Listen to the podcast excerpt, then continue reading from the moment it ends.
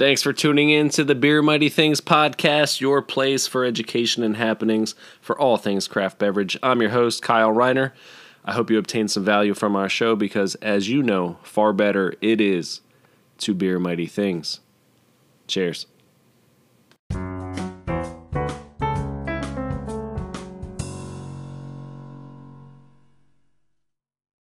Welcome into the Beer Mighty Things podcast. That's what you listen to while you brew.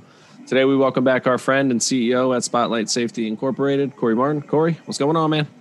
Oh, not too much. Happy New Year. It's been Happy a while. It's going quick How already. Yeah. February. I know, right? I know. Already at the end of January. It's crazy. It's wild. Yeah. So, well, let's let's get into that, right? What happens in February here when we're talking OSHA? Yeah, great, great segue. I think a lot of uh, breweries in the the manufacturing categories. It's going to be most of them, I would say. Uh, you know, there's an annual requirement to post an OSHA 300A form, which is basically a consolidated look at all of your information from the OSHA 300 log. Uh, and that's required to be posted if you have any uh, incidents or accidents, even if you have zero, still needs to be filled out and posted uh, from February 1st through April 30th in a public, easily accessible spot for your employees to review that information. Uh, and it's required for any employer in a manufacturing setting over 10 employees. So small breweries uh, with you know mostly just founders uh, may not apply, but you know it's always nice to kind of get in the habit of doing it because anytime you you know trigger Yeah. that you know in future years you're going to have to have that information uh, ready to go. But certainly for for you know breweries over 10 employees, you're going to have to have that posted. Uh, and then for any employee or employers over 20 employees, uh, you actually have proactive reporting requirements through the OSHA electronic system. Uh, so that's newer, uh, you know, for a requirement. Uh, it hasn't been too many years uh, since they implemented the electronic submission requirement. But if you have more than 20 employees and you're in one of those hazard category type industries, which manufacturing qualifies, uh, that's something that you're going to have to proactively input some information. Uh, and that typically triggers uh, on March 1st. So you have a little bit of time uh, between needing to post the 300A log publicly uh, in your in your workspace and actually going into the system and reporting uh, proactively on the electronic one.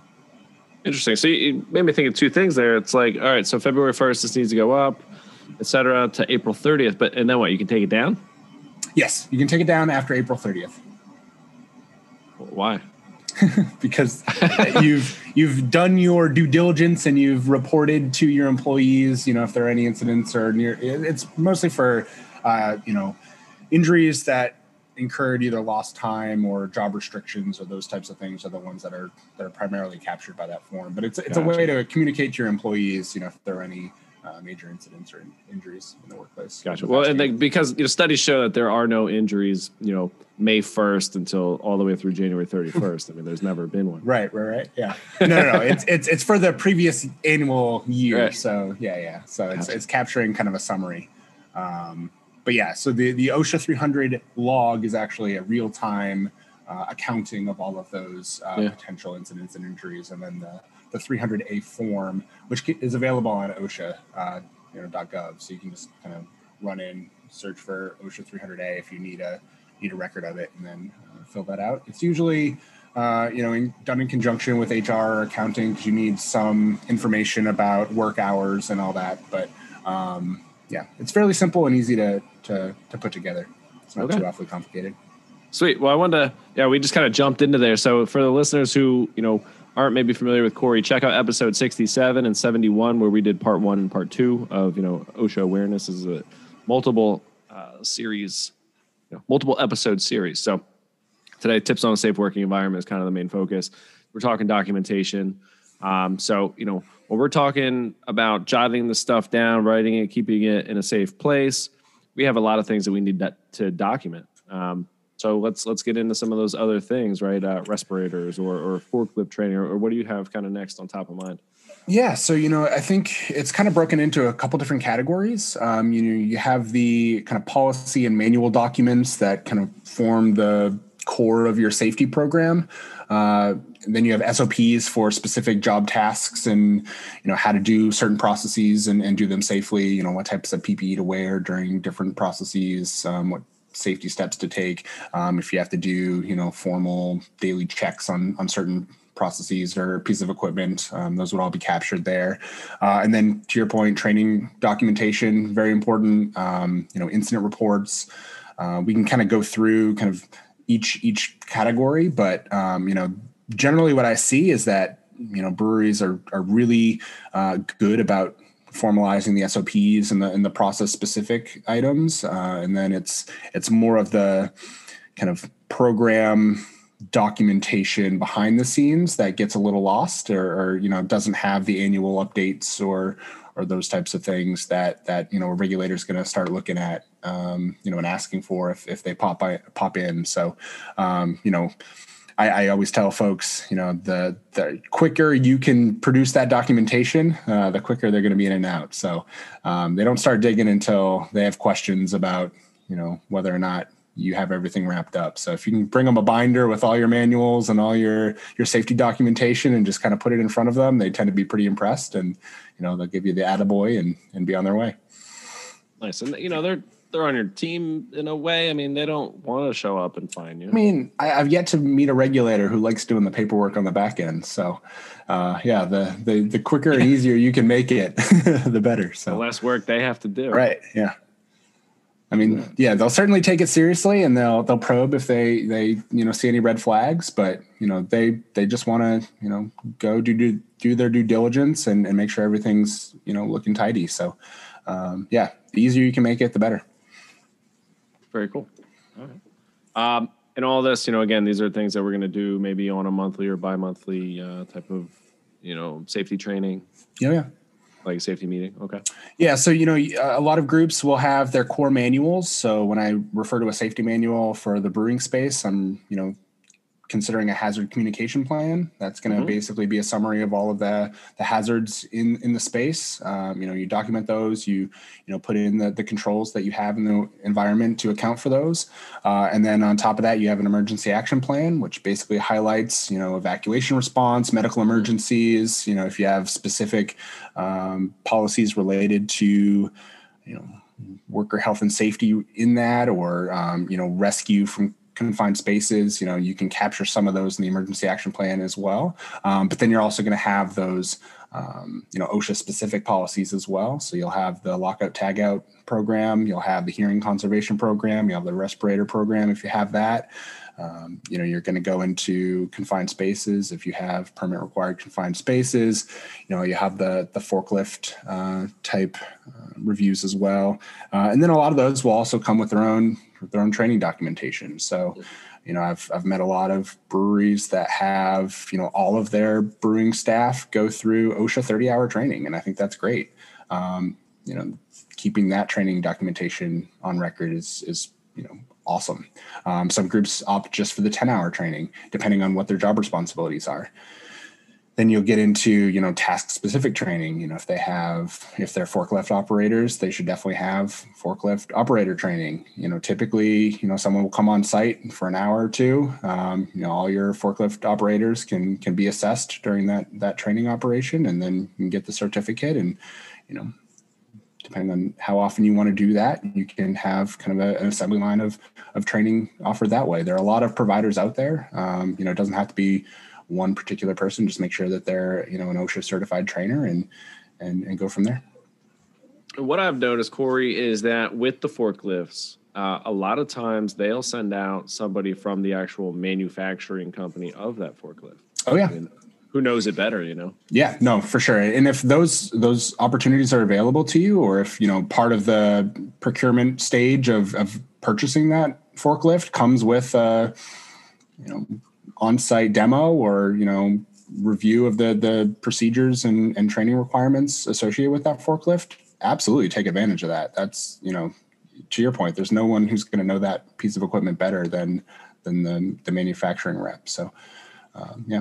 And i would say once trained i mean how many folks you know say you have a staff of 20 at the brewery i mean maybe the majority of them might be you know say beer tenders but you know when you have the folks in the manufacturing area is there kind of a limit like hey, three people max should know this forklift because, right, we want the repetition, we want them to to be experts with it, and we don't want everybody just to do it, you know, once in a while.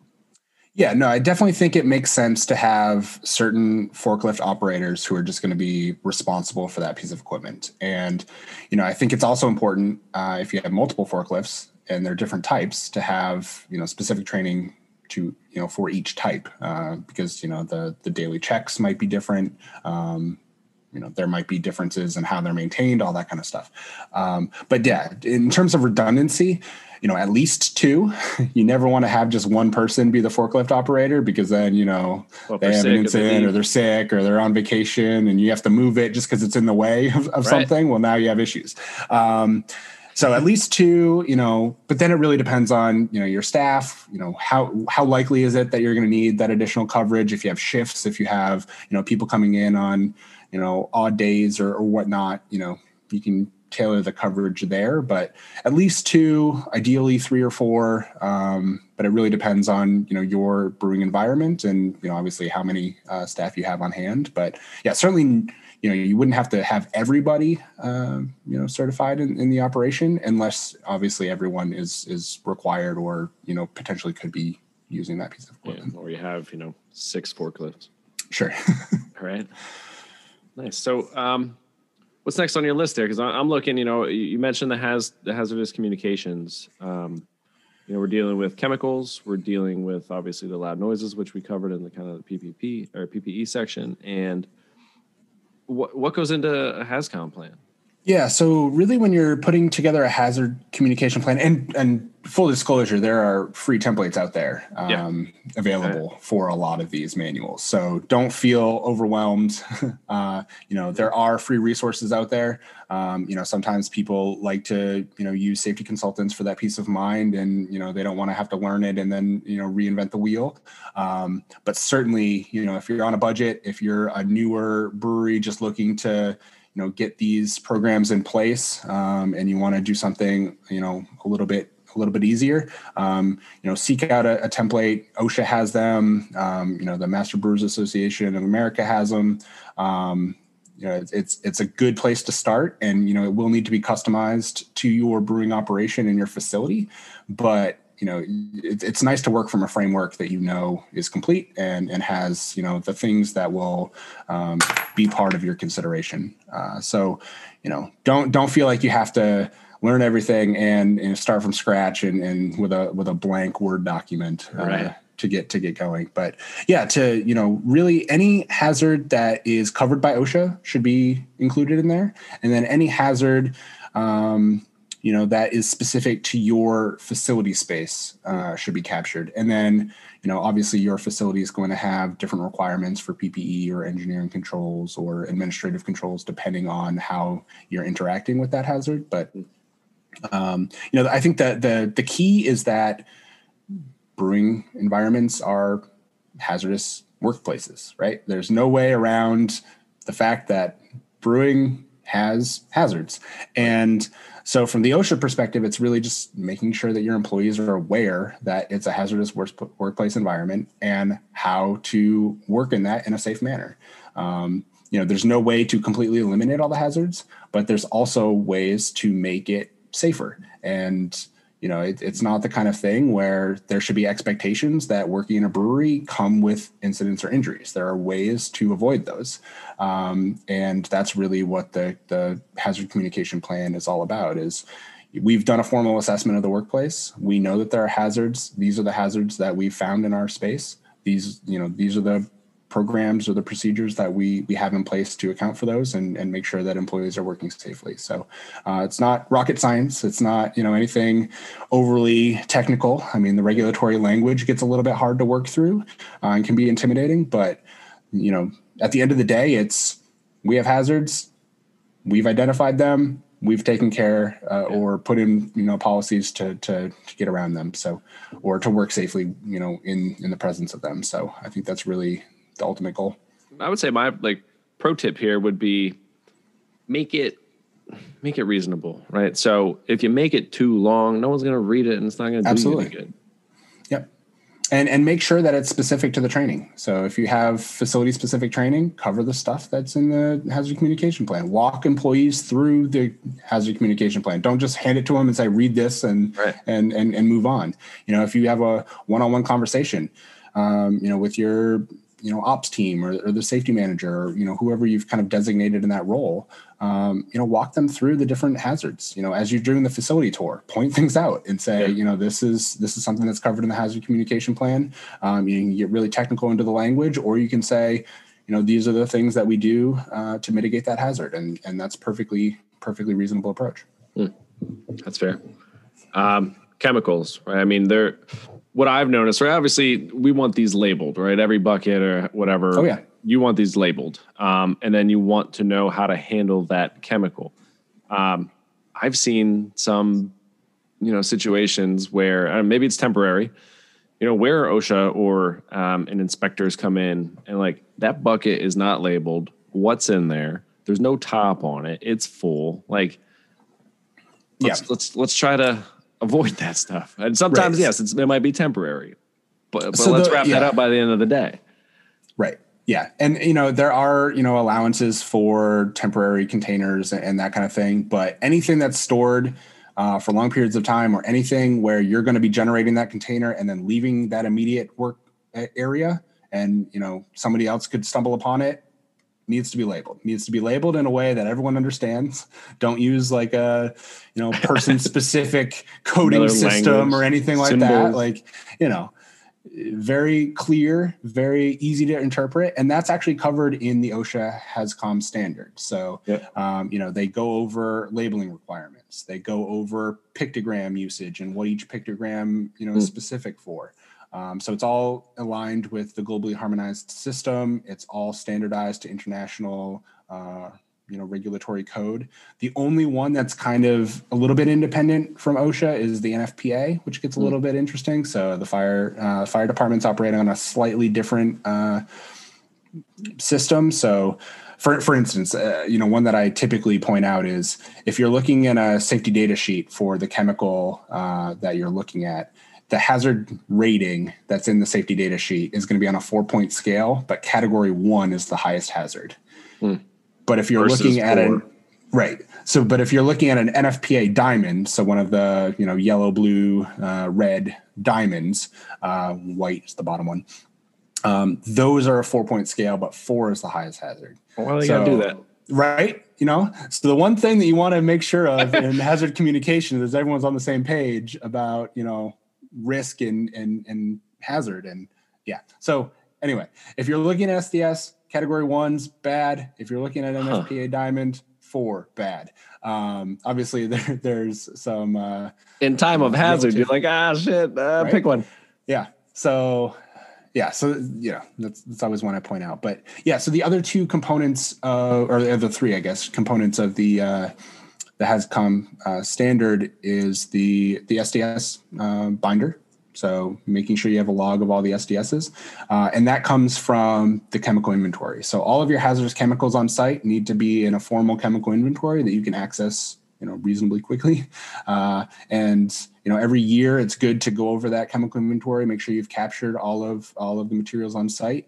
You know, it can be mm-hmm. something like somebody brought Goo Gone into the back room and now that's not on the inventory. You know, but that you know it could be epoxies, it could be it really anything uh, you know outside of just you know your sulfuric acid or um, you know those types of cleaning products and and whatnot. So um, really depends. Um, you know, so it's, it's really easy to, to capture the 55 gallon drums of things. It's a little bit harder to capture capture the, the tiny little bottles of epoxy and Goo Gone and what else, you know, whatever else you have on there. Hmm. I just thought about you know somehow one gets stuck in the fridge and somebody goes and you know puts it on their hot dog. You're like shit. I, I, think of weird shit sometimes. Um, what about? So this is kind of new to me. I it's not new, but it's uh, I didn't know the term, and hopefully I don't trip you up. But general duty clause. Yes. What's that? So ge- yeah, so general duty clause is this fancy OSHA workaround, and again, I don't like using fear from OSHA uh, as a as a motivator, but uh, OSHA has the general duty clause, which basically states that they can cite you for anything even if it's not a formal regulation. So Okay. usually the general duty clause is going to be related to some other regulatory standard or best practice that they can then cite as an OSHA violation. Um, but it theoretically could be used to cite anything. Um, but So it's like anything that could cause what death or physical harm, even even like even Right. be in like ergonomics. right. So it, it really depends on how they're I just got a new it. office chair.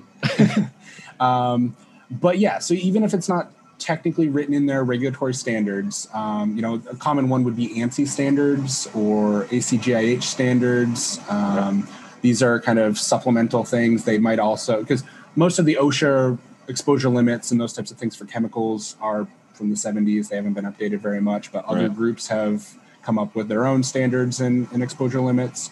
OSHA can certainly, you know, cite those as part of the general duty clause a lot of the standards related to eye wash and safety shower uh, regulations are ANSI standards. Um, you know, there are certain eye protection standards, hearing protection standards that would also be captured, uh, even if, again, it's not a formal OSHA regulation. And I guess you know when we're talking ergonomics, we're talking proper lifting techniques. Also, you know, we're throwing heavy Oh, yeah. kegs around, right?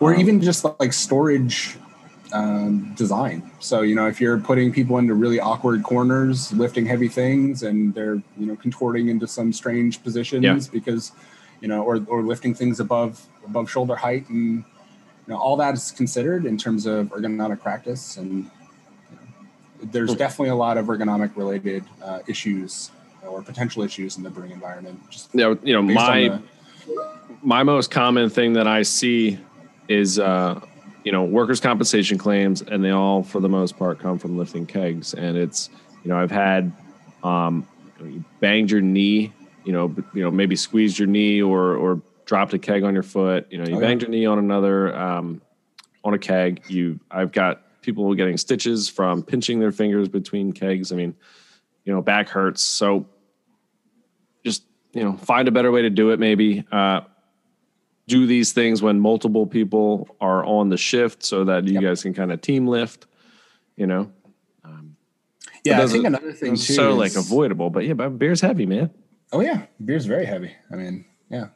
Uh, you know, I think a lot of groups will will implement things like hand trucks and and you know pallet jacks and all those you know thinking that they're the perfect solution for a lot of uh, these you know one person operations. But you know, if you weigh down a pallet jack or a hand truck, that becomes unruly pretty quickly. And now you know Oh, I've yeah. seen a lot of issues with you know people running over their feet or getting getting an ankle jacked up because you know the the hand truck or you know whatever got away from them and you know they're still heavy you know it's Yeah, a little bit easier to move too. around but if you load that thing up you know to to heavy weights i mean you know it, it becomes uh, an object that's tough to tough to maneuver. And if you get so it's hard it's it's hard to stop and hard to Yeah. start.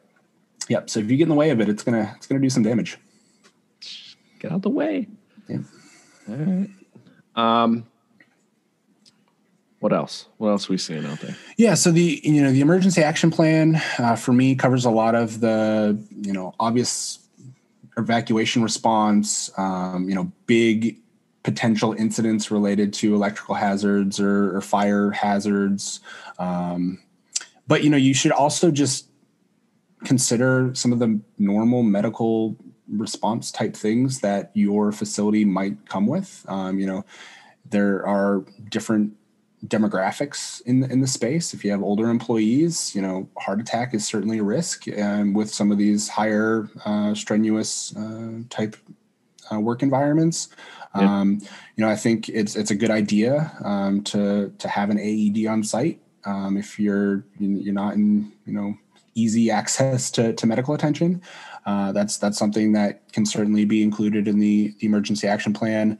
Uh, first aid kits certainly need to be um, su- supplied. I think you know there's again this goes to kind of a general duty clause type thing, but uh, ANSI standards govern kind of first aid kit supplies, and you know it's not generally enough, uh, even if you have 25 employees, to order the the Class A first aid kit off of Amazon because right. it's the cheapest one. Yeah. Um, you know, it is a hazardous work environment, so you're typically looking at Class B. Uh, you know, ANSI standards there. ANSI just updated their standards for first aid kits in 20, 2015.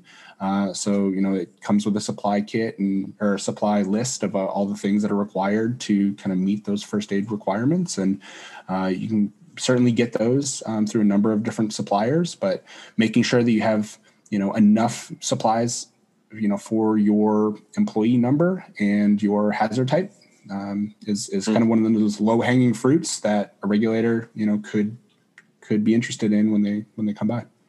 And often that would go kind of by employee count versus like square footage. Or yeah, so first aid kits obviously they need to be accessible. So square footage, if you have a massive facility, you're going to need to take that into multiple. consideration to you know potentially have multiple. Um, but yeah, it's it's the the kit number the the supply count um, you know what you need for each item in the kit uh, is based on employee number. And then the composition of that list uh, comes down to your hazard classification. So class b is generally uh, where most of the the hazardous uh, manufacturing type environments are going to sit. All right corey what about you know, cylinders. This is a common situation. You know, when my insurance adjuster or inspectors come in, they they give recommendations, right? We sure. want to clear out all this crap in front of your exit. Yep. Okay, that makes sense. You want to chain up all of these, uh, you know, tanks, these cylinders, and that that's a big, a big, uh, a big issue. That just a, uh, it's common, oh, yeah. and it's, I believe it's a pretty easy fix. I think, you know, I don't, I'm a brewery, but yeah. So you you alluded to general housekeeping when you first started that, that right. sentence. I feel uh, like that general so... housekeeping is a really good thing to start with. Um, yeah. yeah. So if you are stacking boxes in front of your emergency exit, that's going to be an issue. Uh, you know, it's a that's one of the easiest low hanging fruits because it's, so it's you know, and and you know, a lot of groups are you know hurting for storage space and sure. you know, no one uses the emergency exit, so you know for normal operation so you don't really you know think about it. But yeah make sure those are clear. Make sure aisle space is is 36 inches and you can easily pass through and okay. and all of that. So you know walk around with a yardstick. You know you can get a yardstick for a dollar. Yeah. Uh, and, and, just walk around and see you know if you bump into anything.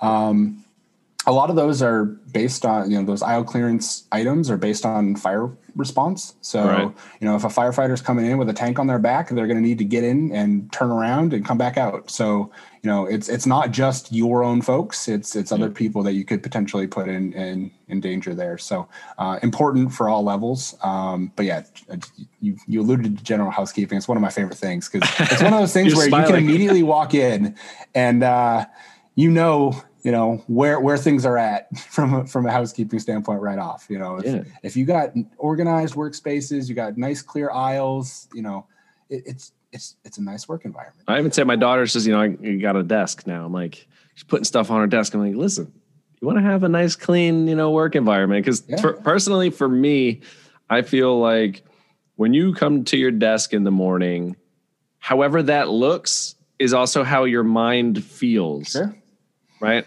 My desk is clean. I get to start from scratch. Is a beautiful thing. If I come in and I got to clean off and do a bunch of shit before I can actually get to work, like that's a problem. But yeah. you know, to the point, like a lot of these guys, you know, it might be you know tables or some things that they brought in. They had a busy weekend, cleaned up Sunday night, put some stuff and just kind of put it there, closed up, grabbed a beer, went home. Like, oh, yeah. you know, sometimes that stuff gets left there. And even just the same way around your house, right? I put this here and they want to break down that box and now it's going to sit there. and then there. Someone else sees it and they're like, okay, I'm going to, you know, yeah. and then it kind of just snowballs out of control a little bit. It snowballs. Before you know it, now you got, so you know, you have, you have blocked fire extinguishers, you have blocked, yeah. you know, eye wash and safety shower uh, units and all, and all that. So, uh, but yeah, no, you, you, you brought up general housekeeping and that's, that's my, funny. That it's like we skipped my, over. Yeah, that's like you know items, the most yeah. basic. We completely sure. skipped over it. Sure. But, um, but yeah, to to cylinders. So you know, cylinders first and foremost, they're heavy. uh, yeah. They're under pressure. Uh, you know, I don't know if anyone's seen the MythBuster episode, but if they get away from you, they get away from you, and uh, you know it's not always going to happen that way. You know, oftentimes they'll just spin around, and you know, right. it's a hazard of itself. But yeah, I mean, even if, if they just tip over, you know, yeah. they can they can do damage to a foot or you know a lower leg or um, puncture. Yeah. So you know you, they need to be secured. They need to be chained or strapped or you know secured in some way. Some some groups have really nice fancy corrals. Um, doesn't necessarily have to be you know something that sophisticated. If it's yeah. a wall mount and you just put a strap or a chain around it, that that generally is perfectly fine as long as it's secured against tipping. Um, the other thing too is the valves and the regulators on cylinders are not good hangers. Don't right. put things around those. Um, you know, if you if you bust the line or if you you mess up the valve or the regulator, you're going to get a release, uh, and sometimes it's an uncontrolled release. And depending mm. on hmm. what you're storing in that cylinder, you know that can cause safety issues. So, mm. yeah, I, I, do tend to see uh, you know things hanging from from those those cylinders, uh, but it's it you know install a hook, install something else. Yeah. Uh, don't use those as as as hangers. I uh, you made me think about the most common like insurance claim for a hotel is that brides and bridesmaids will hang their dresses on the sprinkler head mm-hmm. and set off the whole freaking place. yep, that's a very common thing. It's like do not use those; those are not hangers. Yeah. So yeah, so you know it's it's it's similar in that you know you you don't want to damage the valve or the regulator in some way um, for that.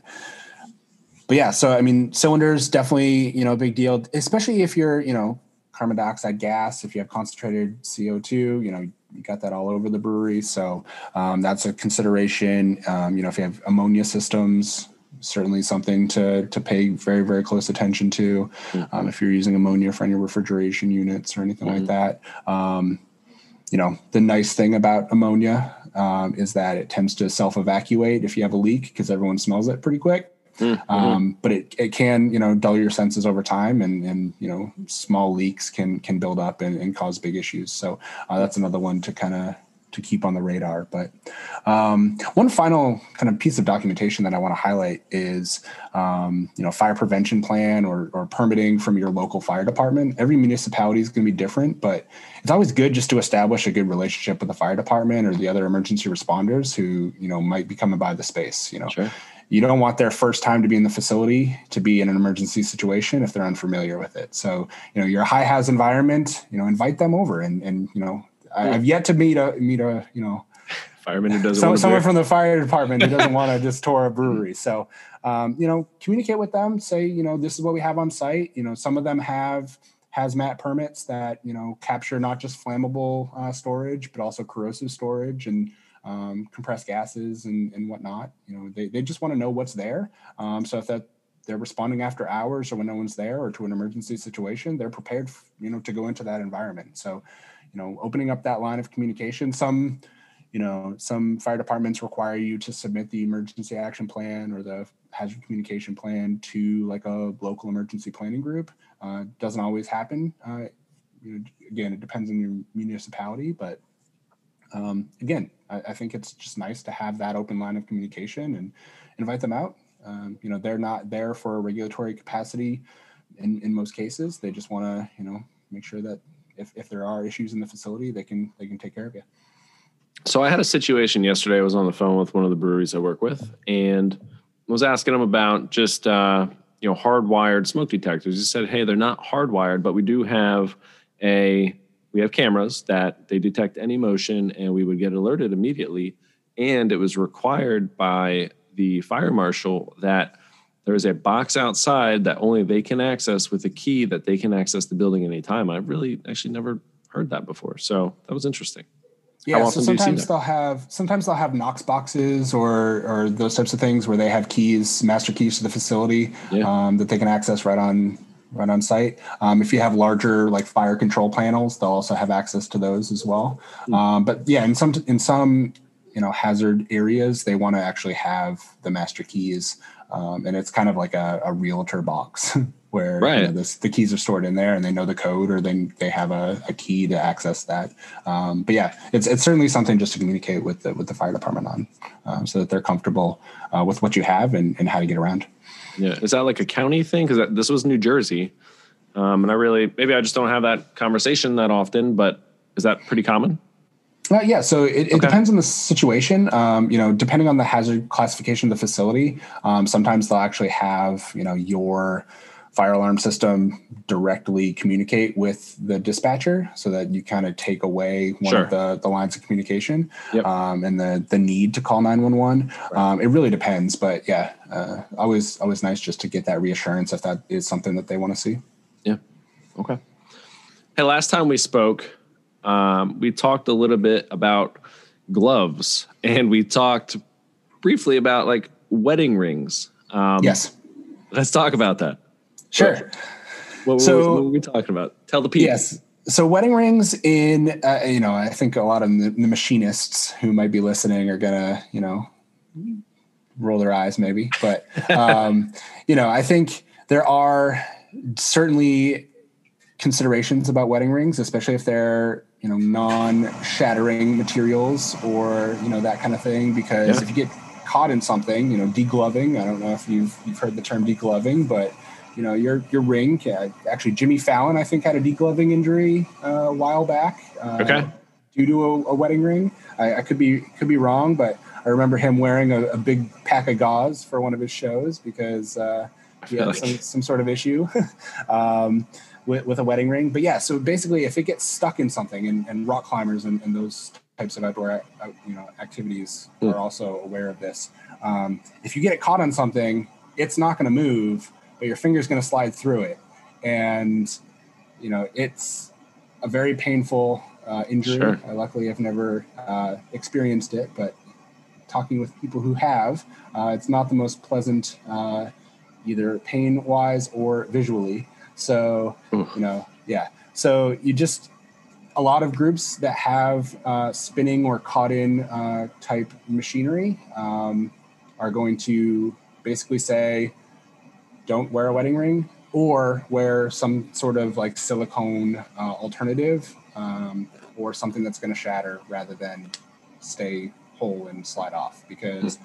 you know you're, you're looking at you know degloving or amputation uh, type injuries um, if those were to get caught in something that's yeah not not the most pleasant thing but i thought my tungsten wedding ring was cool because you can't break it yeah right so yeah, so so certain types of metals will you know be prone to shattering, uh, and those are a little bit better.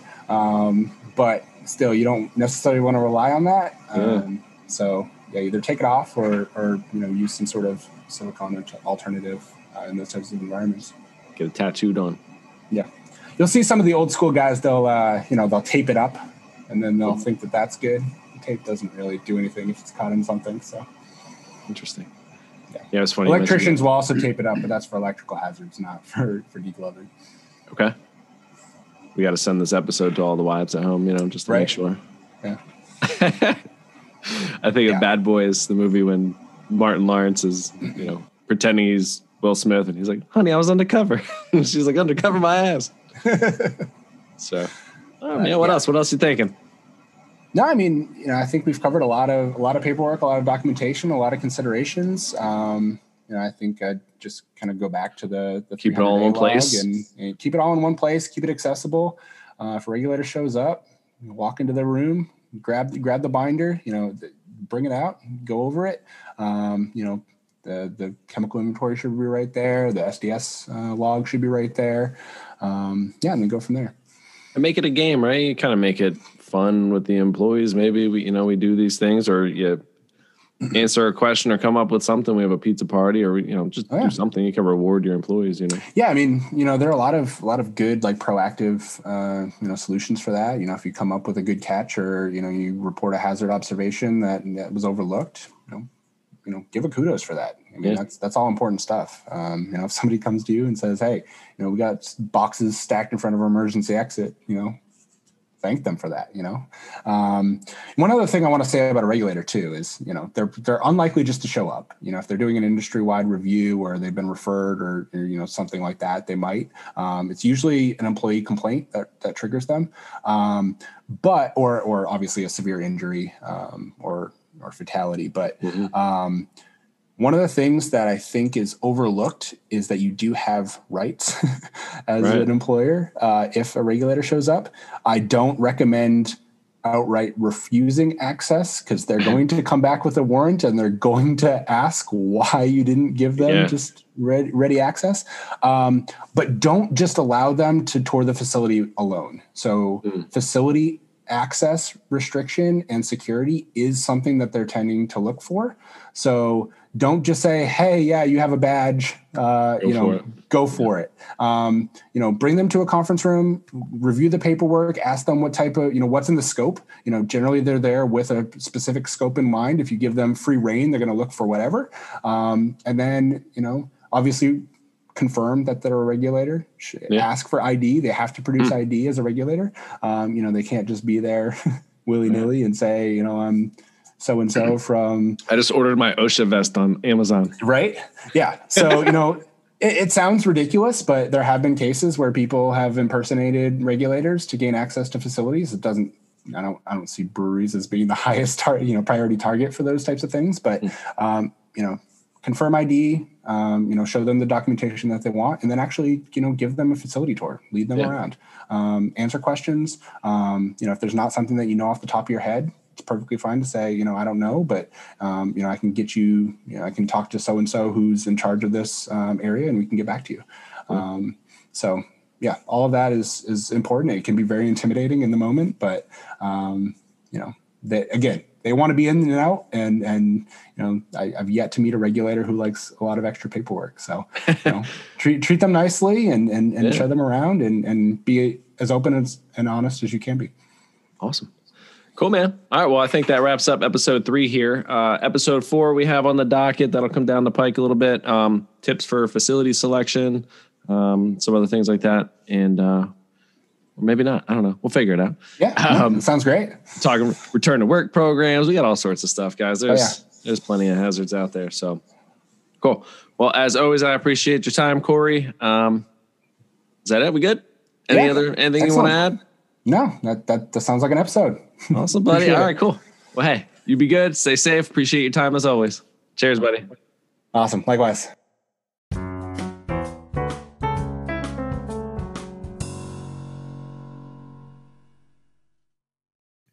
All right, that'll do it for today's episode. Thanks for listening. I hope you find this valuable. Please follow on Spotify or subscribe on Apple. And while you're at Apple, please go ahead and give us a five star rating. It helps us get noticed among the craft beverage community there. Thank you. Cheers and beer. Mighty things.